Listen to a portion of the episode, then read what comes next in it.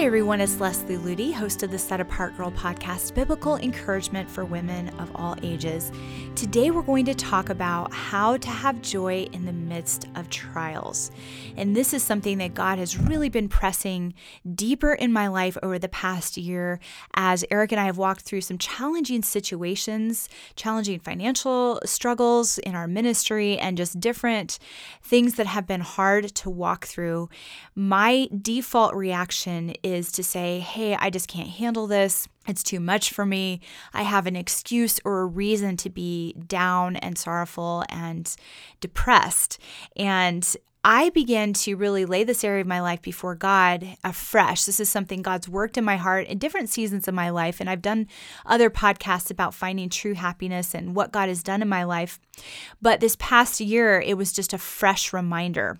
And so I want to share some of those things that I've been recently meditating on with you. One of the most powerful things that has helped me during times when I'm struggling to have a joyful perspective is to read or listen on audiobook to stories of Christians throughout history who triumphed through extreme trials and difficulties. And I read about women who were in concentration camps for their faith in Christ. And it's amazing to me that they suffered as much as they did and remained as joyful as they did.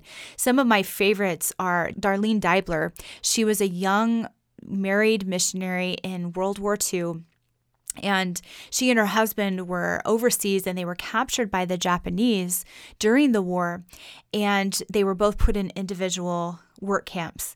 And she went through incredible suffering. As i as i hear her story i'm just amazed that a young 20 something year old girl who grew up in america with a comfortable lifestyle just fresh out of bible school newly married could walk through what she did and remain as triumphant and joyful. She was an example to everyone in that camp.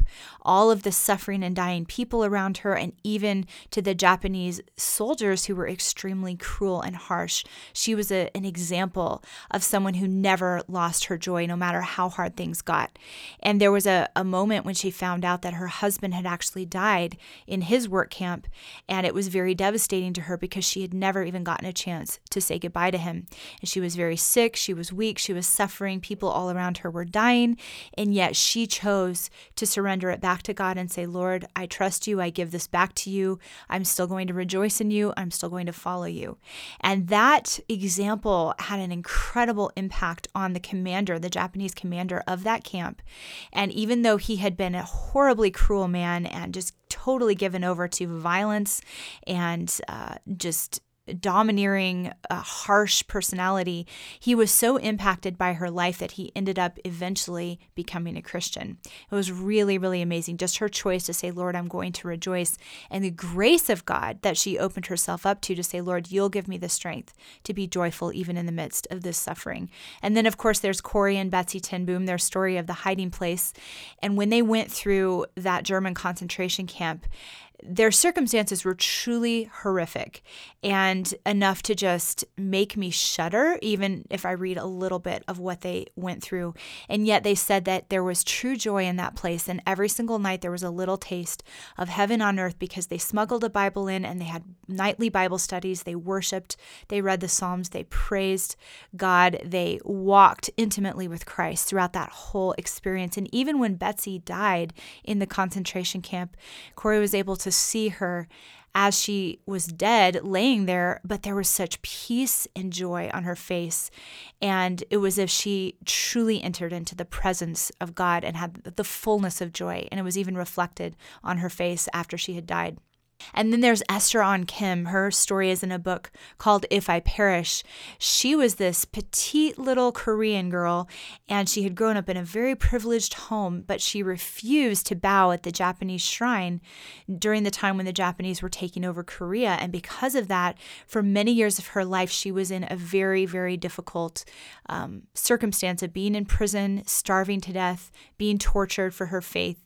And yet, there were many times in her story where she is crying tears of joy because God counted her worthy to suffer for his sake. And then, of course, there's the early church martyrs. There's so many amazing stories of church martyrs who were so joyfully willing to give up their lives for Jesus Christ. And some even called the wild beasts their friends, the wild beasts that were about to kill them in the arena with spectators watching. They said, These wild beasts are our friends because they're going to usher us into the presence of our beloved King. And then there's Peter and John, the apostles, after being beaten, after being threatened. I'm sure they were they were hurting, they were bruised, they were bloodied, and yet it says that they left that experience rejoicing that they were counted worthy to suffer shame for the sake of Christ. And there are modern day stories of this happening all over the world of Christians in persecuted countries who are joyful amidst their suffering. I remember hearing about Koreans in North Korea and American Christians wanting to know how they could pray for the Koreans in North Korea. And the Koreans said, We actually pray for you as Americans that you would find what we have found. You have so much, and yet you're not very happy. We are on the run for our lives. We do everything in secret and hiding, but we have such grace of God that the presence of God is with us, and we have found such joy even in the midst of this hardship. That's very, very convicting. And as I read all of these stories throughout history, as I study the early Christian martyrs, as I look at the lives of the apostles, as I hear stories of even modern Christians that are suffering for Christ and how joyful they are, I realize wow, what excuse do I have to complain about my life, to wallow in self pity, to be down in the dumps just because things are not going exactly as I want them to, in light of these amazing examples? And one of the things that I would say is so important. One of the most important lessons that we can learn from these heroes of the faith is that it's all about God's grace. It's about receiving God's grace. The only way that we could possibly rejoice in the midst of trials is by the supernatural enabling grace of God rather than just tapping into our own strength.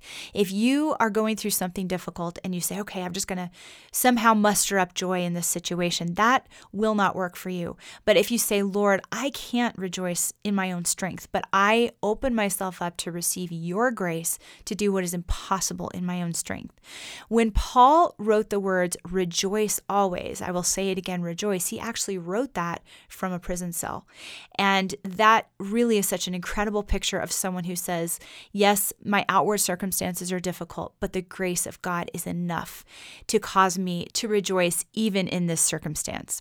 And I think I've told the story before of Jackie Pullinger. She was a um, missionary, still is alive, but had an incredible ministry for many years in the walled city of Hong Kong, a very dark and destitute place. And for so many years, she even shared her own home and her own room with people that were very destitute, prostitutes who were coming off of drug addiction, orphans that had no place to sleep. And people asked her, How do you handle that? You don't even have your own room. You don't even have any privacy. And her statement was, You may have your own room, but I know God's grace. God's grace can enable you to walk through situations you never thought you could walk through before. So I encourage you to take any difficult situation in your life and receive God's grace, apply God's grace, and watch how things change.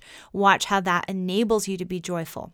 One example from my own life was from quite a number of years ago when I had four children, ages four and younger, and three of them were in diapers at once. So I had a four year old, a two year old, a seven month old, and a newborn.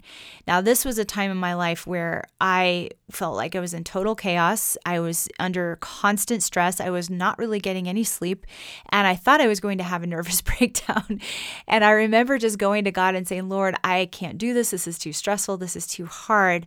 And He began to speak to my heart, receive my grace. And as I did that, as I said, okay, Lord, I can't, but you can, I began to love that time in my life. It went from stressful to beautiful. Didn't mean that the hardships went away or that I started getting more sleep or that there were no diaper blowouts or tantrums or anything like that. That the circumstances were the same, but I began to have a sense of humor. I began to find joy in the midst of every single day, and I look back at that time as a wonderful time in my life, even though it was hard because of God's grace. Now remember, grace is more than just the hug of God. It's the enabling power to do what you could never do in your own own strength. And so when it comes to rejoicing in the midst of trials, take the step of obedience to say, Lord, I may not feel joy, but I choose to rejoice. And I receive your grace to do what I can't do on my own. And as you take those steps of obedience, He supplies the joy, He supplies the feelings of joy that you need. I love the story of Corrie and Betsy in the prison that they were in. They were faced with a circumstance when their barracks was infested with fleas. It was already a very filthy and depressing place, but now it was infested with fleas. And Betsy challenged Corrie, we are to rejoice in all things, give thanks in all things. We need to give thanks for these fleas. And Corrie really dragged her feet on that one and said, even God can't make me thankful for a flea. But out of obedience, they both chose to say, Lord, we thank you for this trial. We thank you for these fleas. And what they found is that God turns all things to our good when we choose to rejoice out of obedience, even if we don't immediately feel the emotion. Not too long later, they found out that the reason they were able to have their nightly Bible studies and they were never caught is because the guards wouldn't go in that barracks because it was infested with fleas. So the fleas were actually God's gift to them and his protection so that they could read their Bible and worship and spend time with Him and witness to the other prisoners. What an incredible story. So look at the difficult things in your life and recognize that when Paul said, rejoice always, he wrote that from a prison cell. He did not write that out of his own strength, out of his own emotion, just because he was naturally happy to be in that situation, but because of the grace of God. I hope you've enjoyed this week's episode. If you want to take this truth of living joyfully deeper in your life, if you would like to learn how to build a lifestyle around heavenly joy, no matter what you're walking through, and connect with like minded women from all around the world, I really hope you'll consider joining us for our 2018 Set Apart Conference, which is May 25th and 26th in Windsor, Colorado, or you can join us via simulcast from anywhere in the world. And if you choose to do a simulcast, you can stream it up to three months after the event. This event is truly amazing. It will really encourage you. It will lay a strong foundation in your life to find your fulfillment in Christ and to truly be radiant with a radiance that impacts this world. It's a great event for women of all ages, so I hope I'll see you there. Go to setapartgirl.com to learn more about this conference, and I pray that you have a blessed and Christ centered week.